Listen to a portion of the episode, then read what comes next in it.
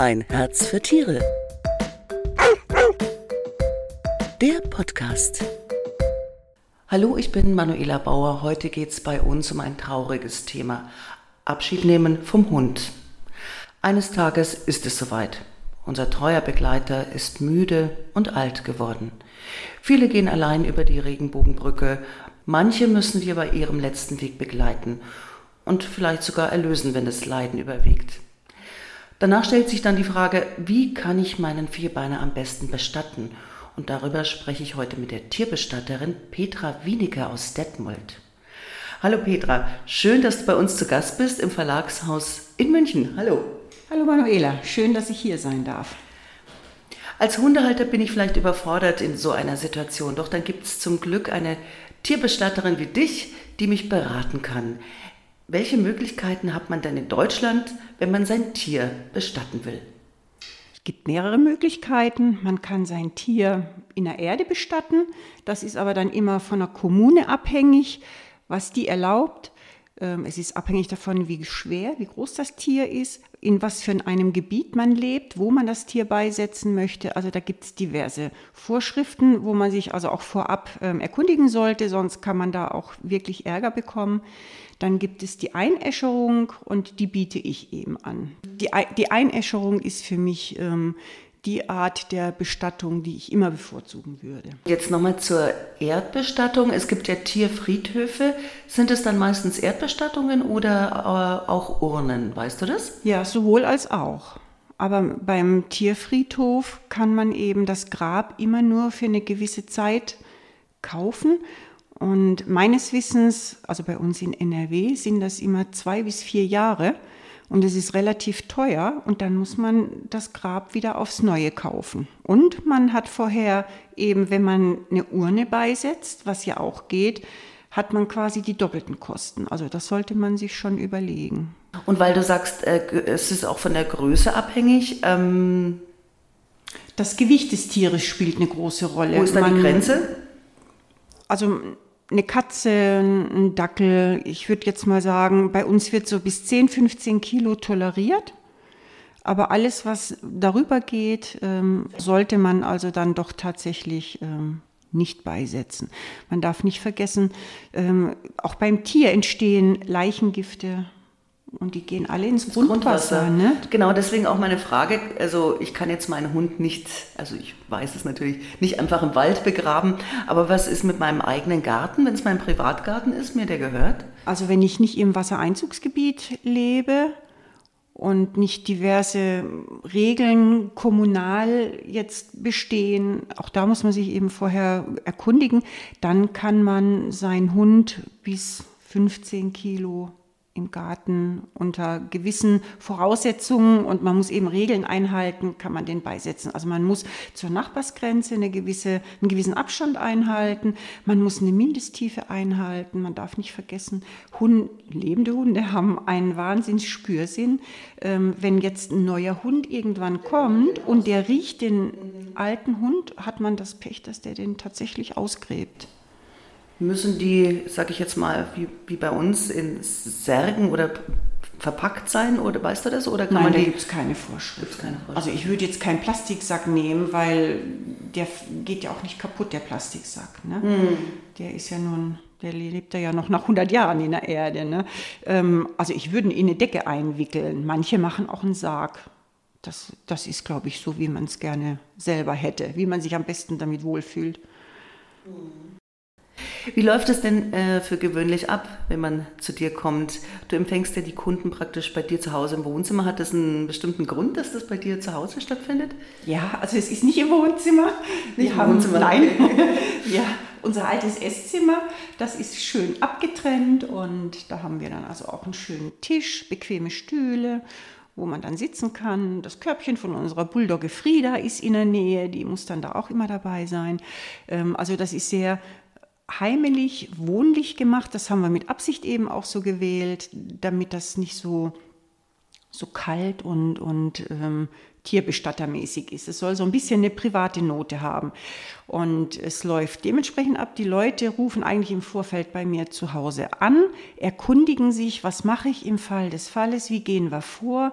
Und ich habe ganz viele, die dann eben sich schon vorab auch eine Urne aussuchen, die mit mir genau absprechen, wo ich das Tier abhole, ob ich es beim Tierarzt oder in der Klinik abhole oder. Also doch, es gibt auch Leute, die bringen das mit. Es gibt also ganz viele, die möchten sehen, wo gebe ich mein bestes Stück hin. Denn das ist ja doch für die Leute ein, ein schwieriger Schritt an jemand völlig Fremdes, dieses Familienmitglied, das Herzblatt ne, abzugeben.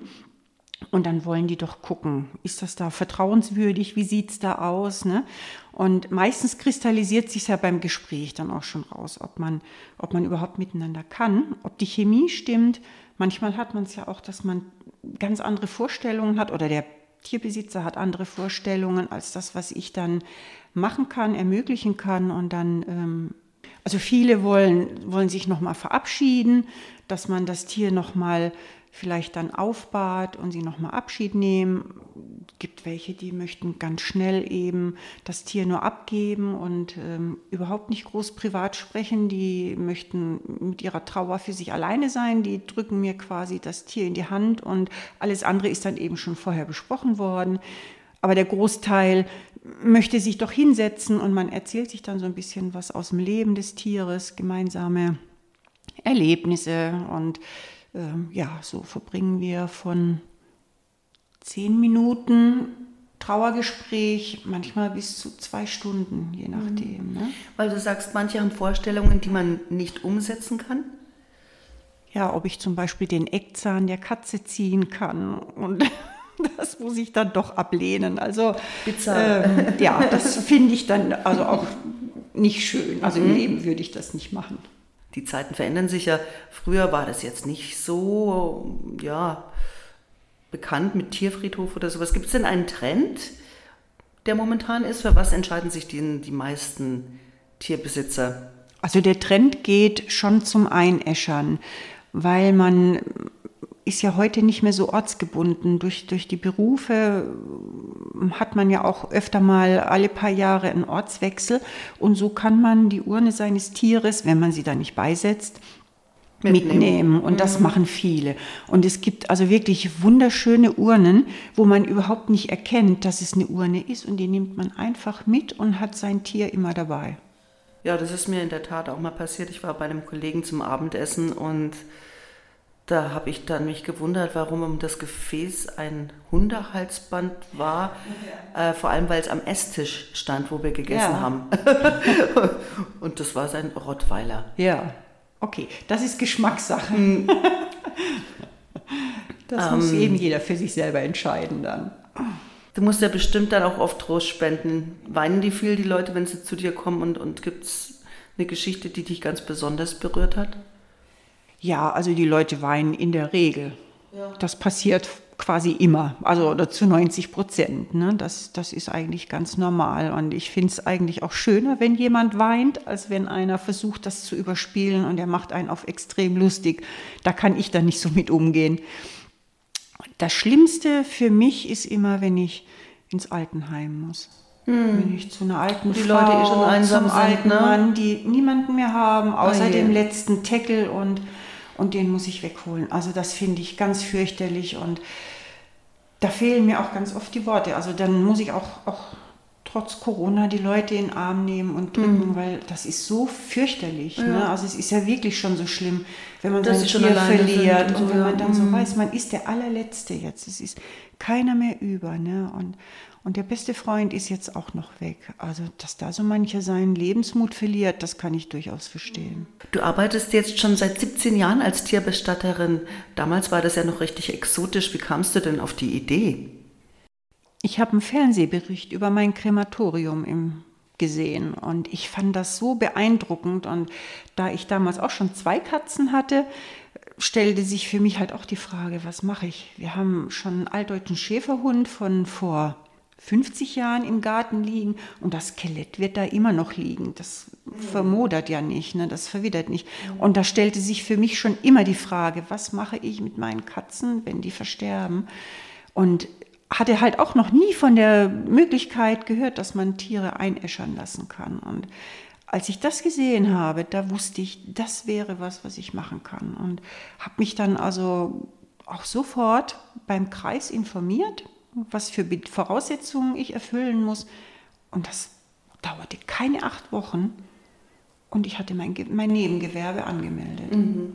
Das ist keine, also braucht man keine Ausbildung dafür, oder? Nein, das ist kein Ausbildungsberuf. Kein anerkannter Nein. Beruf sozusagen. Aber ich ne? muss mir quasi die, die Bezeichnung, ich bin Sammler einer gewissen Kategorie und das muss ich mir erkaufen.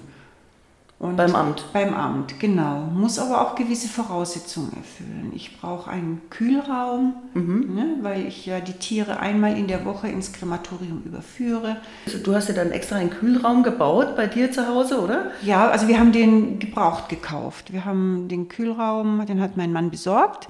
Der ist zweimal zwei Meter und ähm, in diesem Kühlraum werden die Tiere in einem Transportsarg aufgebahrt und dann werden die da einmal in der Woche vom Krematorium abgeholt und ins Krematorium überführt. Genau, du hast ja kein eigenes Krematorium. Nein. nein. Mhm, du machst praktisch die Organisation und. Ja, wie, wie ein Menschenbestatter im Prinzip. Okay, mhm. okay. Ähm, was sind denn das für Kosten so ungefähr? Sagen wir mal, ich habe jetzt einen mittelgroßen Hund oder so. Was ja, kommt denn da also rein zu? So ein mittelgroßer Hund zwischen 20 und 40 Kilo mit einer schönen Urne muss ich so 350 bis 400 Euro rechnen, je nachdem, was ich mir an Urne aussuche. Ich bekomme für so einen großen Hund schon für 35 Euro eine echt schöne, vergängliche Urne, die sich dann also im Erdreich auflöst. Es gibt natürlich sehr teure Uhren, frostfeste Uhren, die man in den Garten setzt. Die kosten also dann schon um die 200 Euro in der Größe. Aber wenn ich so, so normalen Durchschnitt nehme, eine, eine hübsche Urne aus Keramik oder so, komme ich also bei einem 40 Kilo. 300, 400 Euro, inklusive ja. Krematorium sozusagen. Ja. Hm. Und was, was äh, muss man bei einer Erdbestattung äh, rechnen? Weißt du das auch? Nein. Weil das machst du nicht, gell? Du Nein, machst, das mache ich nicht. das ist von Friedhof zu Friedhof mhm. und ich glaube auch von, ähm, also wie lange, wie, wie viele Jahre man das ähm, kauft, ist das abhängig, aber das weiß ich nicht. Mhm. Weil bei uns in der direkten Umgebung gibt es das auch nicht. Mhm. Wenn du jetzt irgendwie so einen großen Hund wo abholst, wie, wie schaffst du das da überhaupt, äh, was ich jetzt zum Beispiel einen 60 Kilo Hund zu transportieren? Wie geht das vor sich? Ich habe eine Trage. Ich habe mir eine, eine, eine Trage gekauft, die gibt es für Menschen, die gibt es für Tiere und die habe ich im Auto. Und wenn ich weiß, es ist ein schweres Tier, man klärt das natürlich. Das, ne? ähm, nein, das ist zum Tragen. Also, zum also das ist richtig, ich brauche einen Helfer. Okay. Ich kläre mit den Besitzern ab, ob die in der Lage sind, mir beim Tragen zu helfen. Zu helfen. Wenn dem nicht so ist, dann kommt mein Mann mit oder mein Sohn. Mhm. Und dann kann ich also naja, bequem ist jetzt das falsche Wort, aber man kann bis zu 100 Kilo kann man wirklich zu zweit dann tragen. Tragen, okay. Ja, das geht. Gab es mal eine besondere Situation, Petra, als du ein Tier abgeholt hast, an was du dich erinnern kannst? Also was, was immer ein bisschen tricky ist, ist, wenn wir eine Exhumierung durchführen, also dass wir quasi ein schon vor Jahren verstorbenes Tier abholen, wo warum, die Besitzer, wenn die Besitzer umziehen und die Ach möchten so. das Tier unbedingt mitnehmen, die trauern nämlich meistens am falschen Platz im Garten. Und wir suchen dann auch immer am falschen Platz im Garten. Und das buddelt dann, dann alles um, oder was? Ein bisschen, ja, ist ein bisschen zeitaufwendig, weil dann doch irgendwie irgendwelche Gartenumdekorierungen stattgefunden haben und dann ähm, ja, ist man immer so ein bisschen auf der Suche. Das ist dann. Gräbt man dann den halben Garten um? Ja, ganz so schlimm ist nicht. Also die wissen schon in etwa, wo es ist. Und wenn es möglich ist, dann bitte ich die Leute, dass die auch schon vorher vielleicht ein bisschen auf die Suche gehen, dass wir da nicht mehr so viel machen müssen. Ne? Okay, und äh, das sind ja dann Knochen, die mitgenommen werden? Ja, also wir haben es auch schon gehabt. Ähm, Gruseliges Thema heute. Im, im, Im Lehmboden hatten wir es also schon, dass der Hund nach zehn Jahren das Doppelte von dem gewogen hat, was er vorher wog. Oh nee. Der war luftdicht eingeschlossen oh. und hat sich aber mit Wasser vollgesogen. Oh Der war dann halt sehr schwer. Ne? Was rätst du denn den Menschen, wenn sie ein Tier verloren haben, wie sie mit ihrer Trauer umgehen können sollen? Ja, man, man sollte wirklich mit Freunden drüber reden. Im, Im Normalfall hat man ja Freunde, Bekannte, die auch das Tier kannten und dann setzt man sich zusammen, man trinkt ein Weinchen oder einen Tee oder einen Kaffee und man lässt das Leben des Tieres, das gemeinsame Revue passieren. Man unterhält sich schön, man lacht zusammen, man weint und das hilft un, ungemein. Ne? Ich habe bei mir gemerkt, also ich hatte auch Katzen, äh, beim ersten Mal habe ich da zu schnell losgelassen, so ungefähr, mhm. und die mhm. weg. Und dann habe ich gemerkt, ich brauche viel mehr Zeit. Ja und habe das Tier dann auch bei mir zu Hause gelassen. Ja. Was ist denn zeitlich so möglich, sage ich jetzt mal? Was gibt es da für eine zeitliche Grenze, dass man das Tier so das, man auf, aufbahren kann oder ja. so zu Hause lassen kann? Also was man selber ertragen kann. Also früher hat man ja Menschen drei Tage aufgebahrt, damit man es begreifen kann. Also das kommt immer darauf an, je älter, je kränker ein Tier war, umso schneller fängt es natürlich an zu riechen. Und wenn es zu riechen anfängt, dann ist es auch nicht mehr mein Tier, dann, dann fängt der Abschied oder dann hat man eigentlich Abschied genommen und dann kann man den Bestatter anrufen. Also das muss man immer individuell selbst ähm, entscheiden. Ne? Aber über Nacht behalten machen viele und das halte ich auch für sehr sinnvoll. Ja, vielen Dank, Petra. Sensibles Thema. Ähm, schön, dass du da den Menschen seelischen Beistand geben kannst. Und ähm, wenn unsere Zuhörer sich jetzt mehr mit dem Thema vielleicht auch schon mal auseinandersetzen wollen, Abschied nehmen vom Hund und mehr darüber erfahren möchten, dann lesen Sie doch die neue Docs, die ist jetzt am Kiosk. Und wir hören uns wieder, wenn Sie mögen, am 23. Oktober dann mit dem Thema Hund, Katze, Maus hat 20-jähriges Jubiläum. Ciao, Servus und vielen Dank, Petra. Tschüss. Ja, tschüss. Schön, dass ich hier sein durfte. Das war ein Herz für Tiere, der Podcast.